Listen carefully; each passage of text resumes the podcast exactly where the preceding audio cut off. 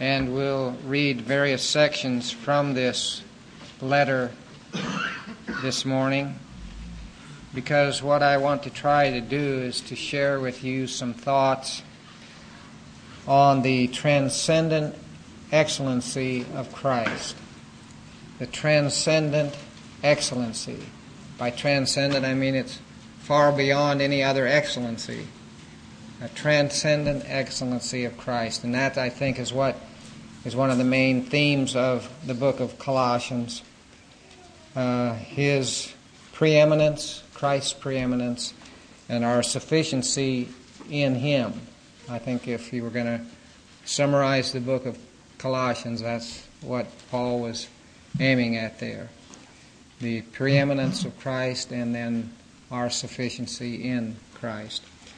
But um, before I do that, I wanted to read you something uh, that I, I thought was quite amazing. I listened to Ravi Zacharias yesterday, and he had a quote from Napoleon uh, that I thought was amazing. I thought, I have to look that quote up and see if I can find it. Well, actually, uh, it's in this book, uh, The Person of Christ, that... Uh, that Granted Ministries reprinted.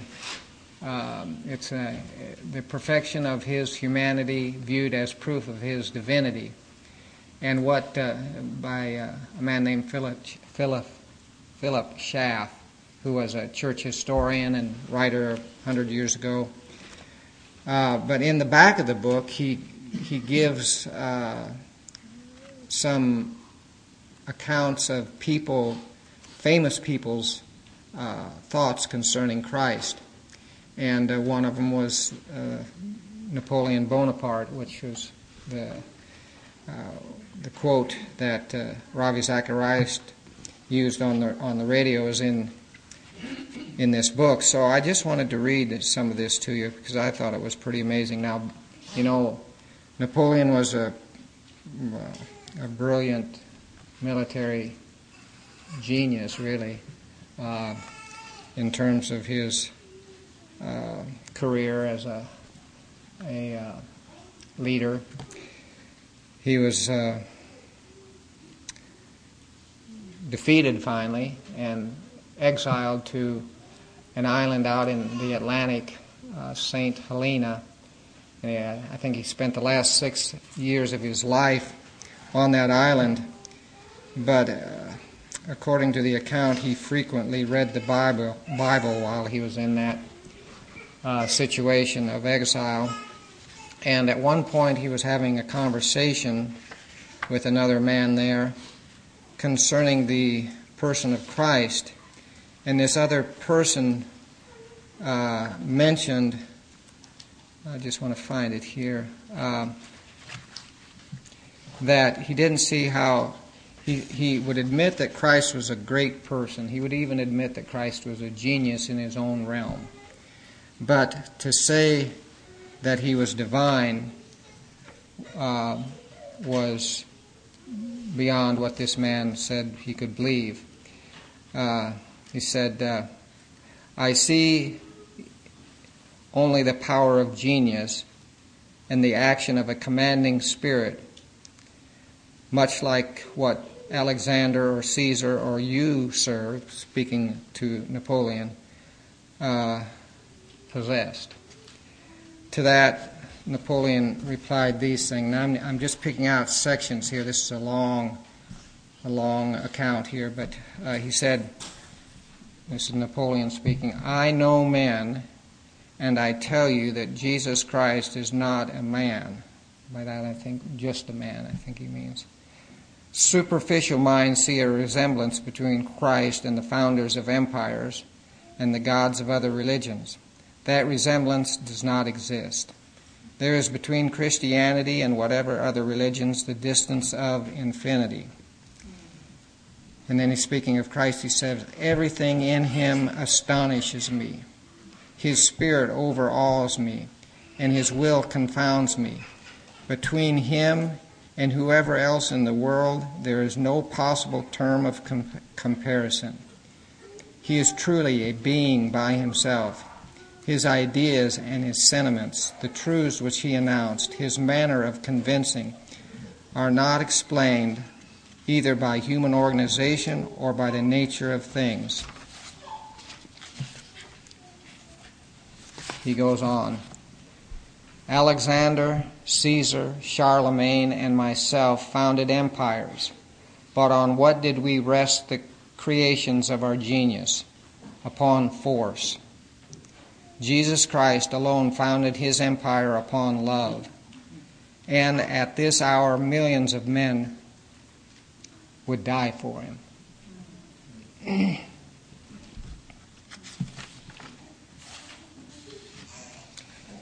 Christ speaks, and at once generations become his. Christ speaks, and at once generations become his, by stricter, closer ties than that of those of blood, by that most sacred and most indissoluble of unions. He lights up the flames of love which prevail over every other love. And then he says, Christ's greatest miracle, undoubtedly, is the reign of charity. Reign, R E I G N, the reign of charity. Christ's greatest miracle is what he is able to put into the hearts of people and bring out of the hearts of people. I read this thought recently. In the Old Testament, God had certain things that he wanted his people to do that would distinguish them, make them distinguished from all the other nations of the world. Well, like circumcision, or like having the Sabbath as their special day, certain things like that, that he specifically told his people. Now this will distinguish you from everybody else. But this writer brought out how that that has changed radically in the New Covenant. That was in the Old Covenant. Those external things were dis- to distinguish them. But what's the, dis- the distinguishing mark of the people of God in the new covenant? Love. Isn't that amazing? The thing that will distinguish us, and the thing that God wants to distinguish us with from all the nations of the world, is our love. By this shall all men know that you are my disciples, by your love for one another. Well, that's somewhat of an introduction to what I want to, I want us to think about today. So let's turn to Colossians.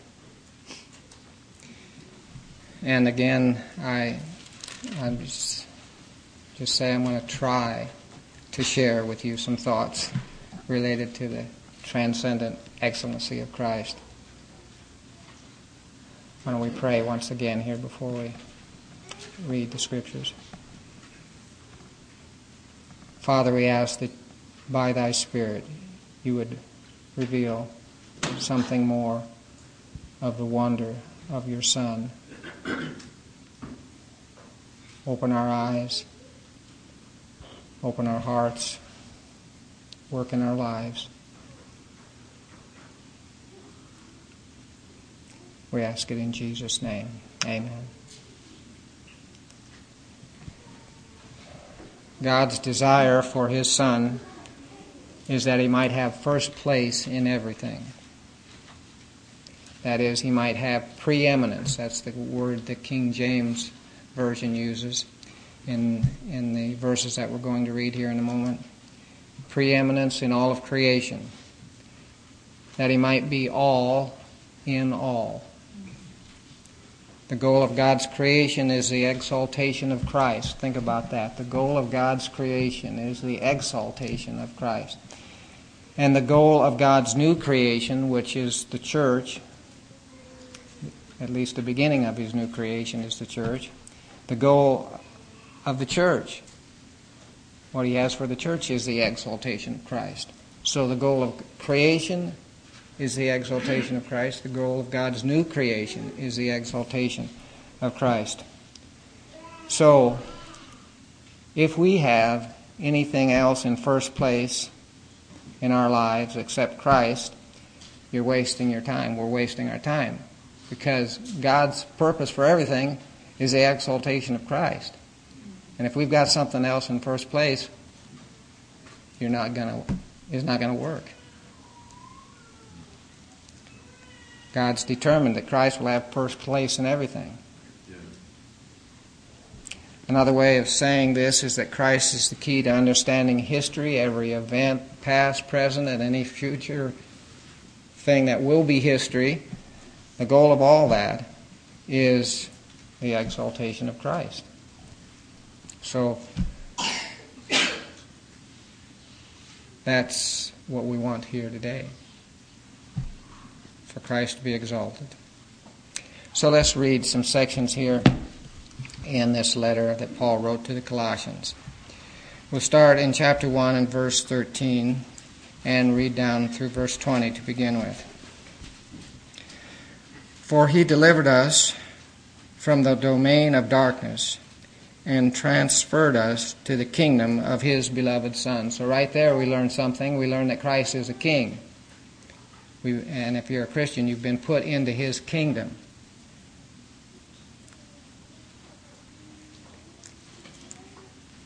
Transferred us to the kingdom of his beloved Son, in whom we have redemption, the forgiveness of sins. So we see that Christ is the Redeemer, the one who forgives our sins. He is the image of the invisible God. That word image is icon. That's where we get, in the Greek, it's the word icon. And so as we look at Christ, we see what God is like. He who has seen me has seen the Father, Jesus said. He's the image of the invisible God, the firstborn of all creation.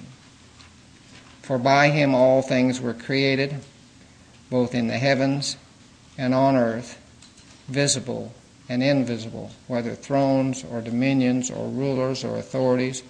All things have been created by him and for him. So in the visible realm, you think of the rulers and uh, potentates and kings. Uh, they're all created by him and for him. In the invisible realm, you think of the angelic realm. Whatever authorities there are there, these were created by him and for him. And he is before all things, and in him all things hold together. He is also head of the body, the church, and he is the beginning, the firstborn from the dead, so that he himself might come to have first place, or like I said, the King James says, preeminence, have first place in everything. For it was the Father's good pleasure for all the fullness to dwell in him, and through him to reconcile all things to himself, having made peace through the blood of his cross. Through him, I say, whether things on earth or things in heaven. So a, a transcendent view of the person of Christ is what Paul's trying to give us here. To help us to see the wonder of this one who actually walked the earth two thousand years ago. Well, let's skip over then to chapter two. And we'll begin with verse one. For I want you to know how great a struggle I have on your behalf, and for those who are at La- Laodicea, and for all those who have not personally seen my face, that their hearts may be encouraged, having been knit together in love, and attaining to all the wealth that comes from the full assurance of understanding, resulting in a true knowledge of God's mystery, that is, Christ himself, in whom are hidden all the treasures of wisdom and knowledge. So God's mystery is Christ. And he's giving us more and more, as his people, a true knowledge of who this person is. And he says, In him are hidden all the treasures of wisdom and knowledge. And then if you skip down to verse nine, for in him all the fullness of deity dwells in bodily form. That is, in Christ, all the fullness of deity dwells in bodily form. And in him you have been made complete. And he is head over all rule and authority. And then if you skip over to chapter three, verse eleven, this is kind of jumping right into the middle of a section here, but he's talking about the renewal that happens when a person becomes a Christian and that continuing renewal that goes on. And he says, for those people there are no distinctions between Greek or Jew, circumcised or uncircumcised, barbarian, Scythian, slave or freeman, but Christ is all and in all. Christ is all and in all. So again, I say the main theme of this letter is the preeminence of Christ. Christ in first place in everything, and then our sufficiency in him. But Paul wrote this letter and brings was you know, bringing those things out because there were some false teachings that were being presented to this church uh, that he was aware of. Apparently, Paul wasn't the founder of this church, but he was very much in contact with the people of this church. And he felt compelled to stand against some of these teachings that were starting to come in uh, at this time. So this is what he was what he was dealing with in terms of some of the things that are mentioned in the letter that we don't have time to go into today. But basically, let me just say it this way. What Paul was trying to tell these people was that any teaching that denies the full deity of Christ, or that we need something besides Christ to bring us to full salvation, is a heresy and must be resisted. He said, you don't listen to that. Don't give any place to that kind of thought. The Colossians were being told that they needed some great wisdom or some philosophy besides Christ, or that they needed to perform some special religious rites like certain ceremonies or circumcision or uh, having to observe certain religious days. Uh, Paul says, don't listen to that. Or that they needed to practice some form of self-abasement or severe treatment of the body, or they needed to have some mystical experience or see some certain visions or worship certain angels. All these things were starting to come into this church. Paul says, don't listen to any of that. Uh, you don't need any of that to be made complete in Christ. All you need is Christ in order to be complete. Uh, you simply need to know more of who he is and what he's done for you. In other words, Paul was saying everything you need, and even beyond your wildest imagination in terms of what you could possibly need, are yours in Christ. He's the image of the invisible God. In him all the fullness of deity dwells in bodily form. He's the firstborn of all creation. He's before all things, and by him all things were made. Now how are you going to how are you going to need anything more than that? All things were created not only by him, but for him. And in him, all things hold together. Just think about that little idea. Little. What a, that's, that was the wrong way of saying that. Think about that big idea. Uh, he's... Not, he's not only the Lord of the universe, not only the creator of the universe, the governor of the universe, the king of the universe, he's the sustainer of the universe. In him all things consist. You see that there in seven, chapter one, seventeen, uh, the last part of the verse. In him all things hold together. What, what's that mean? Well, in him all things are kept in their present state, their existence, their order, their arrangement are continued in the present form by his power. He's what's holding it all together. Uh, the writer of Hebrews in chapter one, verse three says, he upholds all things by the word of his power. If it wasn't for Christ right now holding all things together by the word of his power, everything would fly apart. I don't know what that means, but I know that Paul is saying he's the sustainer of all that is right now. It's not just going on on its own by the so-called laws of nature. It's Christ working presently right now in every particle of matter and in every part of the universe, holding things together. If Christ would was to remove his power for a second, this whole creation would fall into disorder and chaos. And the, the scientists are trying to find these forces that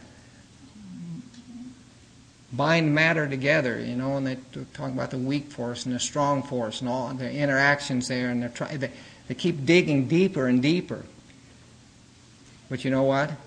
They're never going to find the answer, ultimately, in any scientific investigation, because the answer, what's really holding things together, is Christ. Yes.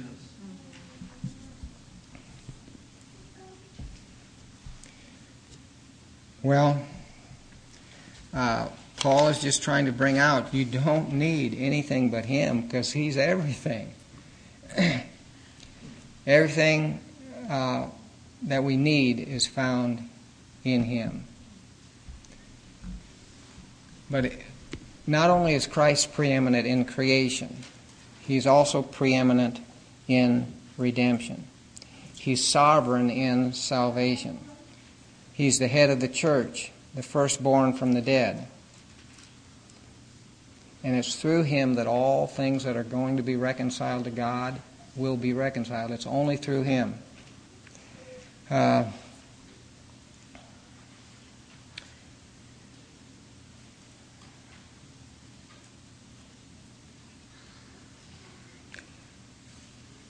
Having made peace through the blood of his cross, through him I say things, whether things on earth or things in heaven. And I don't know exactly what he's talking about, the things in heaven. I don't know if he's saying that, just thinking of the saints that have already gone to heaven, they're the ones that have, the only way they were ever reconciled was through the, the death of Christ. Uh, but whatever he's saying, he's saying this, it's all... All reconciliation that takes place, takes place in Christ. It's all found in him. Uh, any supposed wisdom or philosophy that denies his preeminence in salvation is false and destructive.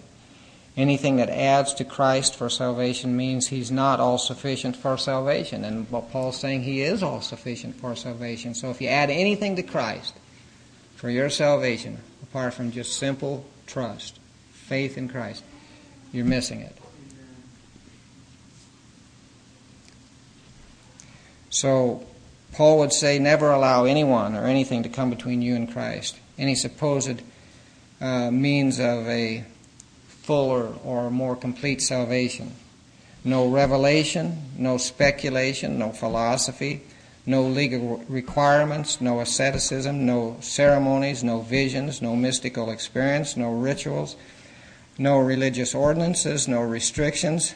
Don't allow any of that to come between you and Christ, because he's all you need. Yeah. As Christians, Christ holds first place in everything for us. We have to always retain that reality. He's our creator. Well, uh, let me say it this way.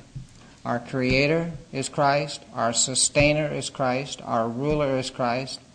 Our authority is Christ. Our master is Christ. Our Lord is Christ. Our redeemer is Christ. Our reconciler to God the Father is Christ. Our access to God is Christ. Our wisdom is Christ. Our philosophy is Christ. Our knowledge is Christ. Our preaching is Christ. Our religion is Christ. Our law is Christ. You want me to keep going? Our commandment is Christ. Our teaching is Christ. Our circumcision is Christ. Our discipline is Christ. Our stability is Christ. Our motivation is Christ. Our assurance is Christ. Our power is Christ. Our peace is Christ. Our glory is Christ. Our hope of glory is Christ. Um, let me add something that John Piper said. Christ is our success. Christ is our significance. Christ is our fulfillment. Christ is our satisfaction. Christ is our security. That's because Christ is all. So, you could go on with the list because Christ has first place in everything. He is our all in all. Now let me just say something about the last part of that. Christ is all, but Paul doesn't leave it at that. He says he's in all. Yeah, let's look at it here. I'll show. We read it to begin with, but it's at the uh, chapter three, verse eleven, the last part, of the very last part of the verse. Christ is all and in all. What he's saying there is that for every Christian, no matter what their background, he goes, you know, Jew, Greek, circumcised, uncircumcised, bar, barbarian, Scythian, slave, freeman, no matter who they are, where they're from, for that for that person, Christ is all. If you're a Christian, Christ is all. And he's in all.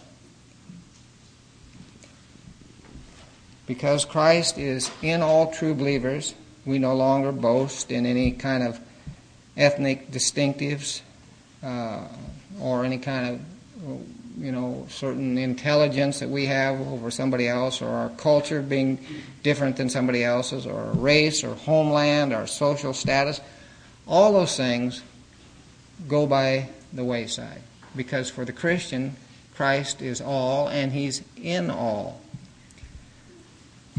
The number one primary mark of newness in the Christian and in the church is that Christ is all and in all.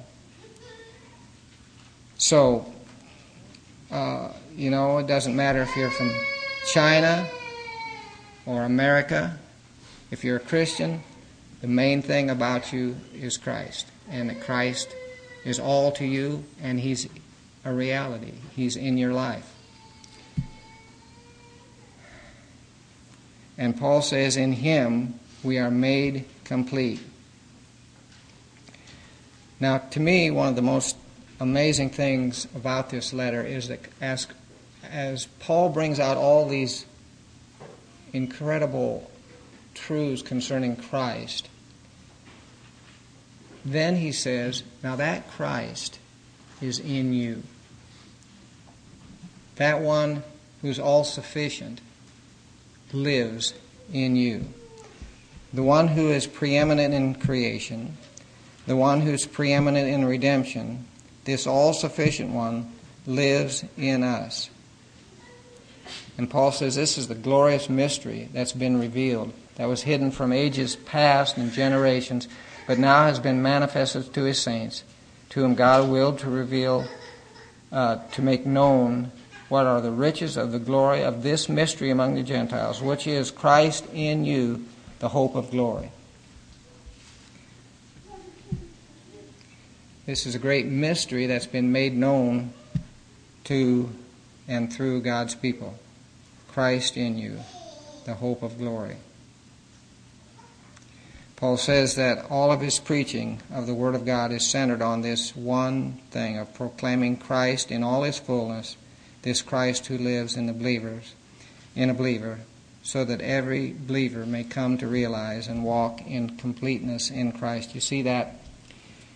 Let's just read it again. Well, we actually we didn't read this section before. Uh, chapter one, verse twenty-five through twenty-nine.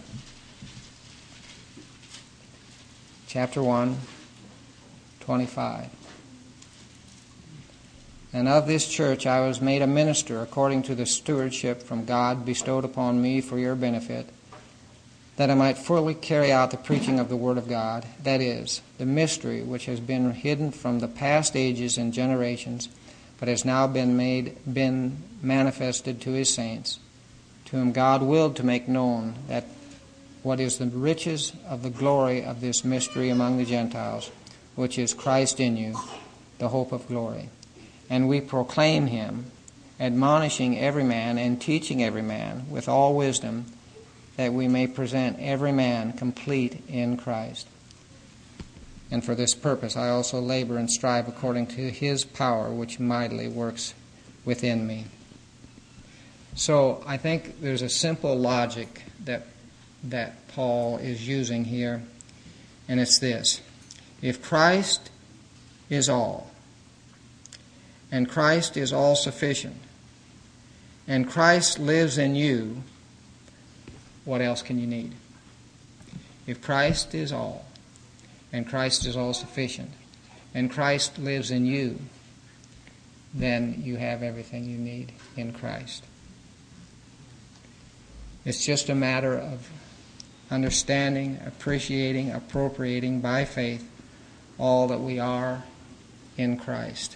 That's what the Christian life is all about. If we will truly trust in this all-sufficient one, we will be equipped by him with all that we need to live as new creatures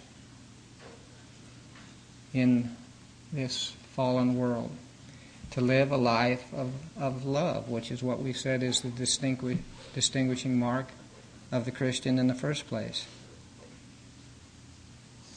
After Paul talks about this renewing of our mind, actually the renewing, I thought this was very interesting. If you skip over to chapter three, where he, he says, put on the new self, the new man, who's being renewed to a true knowledge according to the image of the one who created him. That word renewed is actually renovated or re- renovated. God's renovating us into, it says, uh, according to the image of the one who created him. In other words, God's renovating our life, our thoughts, our minds, to a true knowledge of Christ. That's what's going on in the Christian life, a renovation. And you see that, I mean, let's take, for example, the, the Apostle Paul himself. Uh, he went from a persecutor of Christ to a proclaimer of Christ. God renovated him. He went from a hater of Christ to a lover of Christ. When God was revealed to him there on the Damascus Road, he didn't know much about Christ. In fact, he said, "Who are you, Lord?" He knew that whatever happened to him had to be substantial enough that it was the Lord that was doing it. But he said, "Who are you, Lord?" But now as he's writing this letter, he's sitting in prison because of Christ. And he's learned a lot from that initial encounter there in Damascus. There's been an ongoing uh, renovation of his life. And so now he can proclaim Jesus to be king over a vast spiritual kingdom. And he can acknowledge that he's the Savior from our sins, the forgiveness of sins in Christ. He can acknowledge him as the image of the invisible God, the, the one that God uses to communicate himself to us. He sees Christ as the firstborn of all creation, the creator of all things, the sustainer. Now just think of the radical change in Paul's understanding of this person. That at one time he was persecuting him, thinking he was a blasphemer. Now he's seeing Christ as the creator of all things, the sustainer of all things, the beginning, the firstborn from the dead, the fullness of all things, the reconciler, reconciler of all things to God, and as the one who is working mightily in him to advance the gospel. I was I just was thinking about this phrase at the end of chapter one, where Paul says, "For this purpose," what purpose? "To present every man complete in Christ." That's Paul's purpose for his life, to present every man complete in Christ. "For this purpose also I labor, striving according to his power, which mightily works within me." Paul was able to say, I, I strive, I labor, but I'm aware of the fact that it's through his power working in me. This, this one who he's talked about in all these amazing uh, ways in, in terms of who he is, that one is mightily working in me. The point is that there's a there's a sufficiency for all of us in Christ. There has to be a sufficiency for anything that God would put us into, because he's all-sufficient. He's the all-sufficient one. He's the preeminent one. He's the one who has first place in everything. He's all that we need in order to live in a way that God is pleased with. John Piper said, "He is all that he might become all in all for us." In other words, Paul brings out the, the, the wonder of the person of Christ in order to show us that our sufficiency is in him, and we don't need to look to any other place, person, place, or thing in order to be pleasing to God. We must learn how Christ is all when there's a drought, and when there's disease, when our body fails us. We must learn the reality that Christ is all. Yeah. We must learn that when we're discouraged. We must learn that when death comes to someone in our family, or even as we're facing it. And we must learn it even when there's disobedience in others and in ourselves. Nevertheless, Christ is all, and he's sufficient. In other words, how Christ is all and all in a fallen world. This is what we're, this is what we're to be learning each day of our life. It takes time, it takes trials, it takes testing, it takes teaching. The teaching of the Holy Spirit. But that's why we're here today. That's why I'm trying to present these things, though very inadequately. Nevertheless, here it is in the Word of God. The sufficiency of Christ. So, that's why we're here today. That's why hopefully you'll pick up this book tomorrow and read it and ask God to reveal more of Christ to us when we pick that book up, because that's what we need. God's purpose is that we would be complete in Christ. That's what Paul says. He says he's laboring and striving that we, he might present every man complete in Christ. Well, what's he doing? Well, he's he's laboring and striving to teach people these truths, you see, to present the gospel. And as we embrace that, we'll see that we are complete in him. Well, that's just kind of a a uh, broad overview of what I think Paul is aiming at in this letter. And again, it's very simple, really, in one way. It's so profound we can't take it in, but it's very simple. And that Christ, that Christ is preeminent in all things. And he's sufficient for our salvation. And we're in him and he's in us. Consequently, we're sufficient for God, what whatever God puts us in, whatever situation God brings brings us to. because of Christ. Not because of any other thing, any other person, but simply because of Christ himself.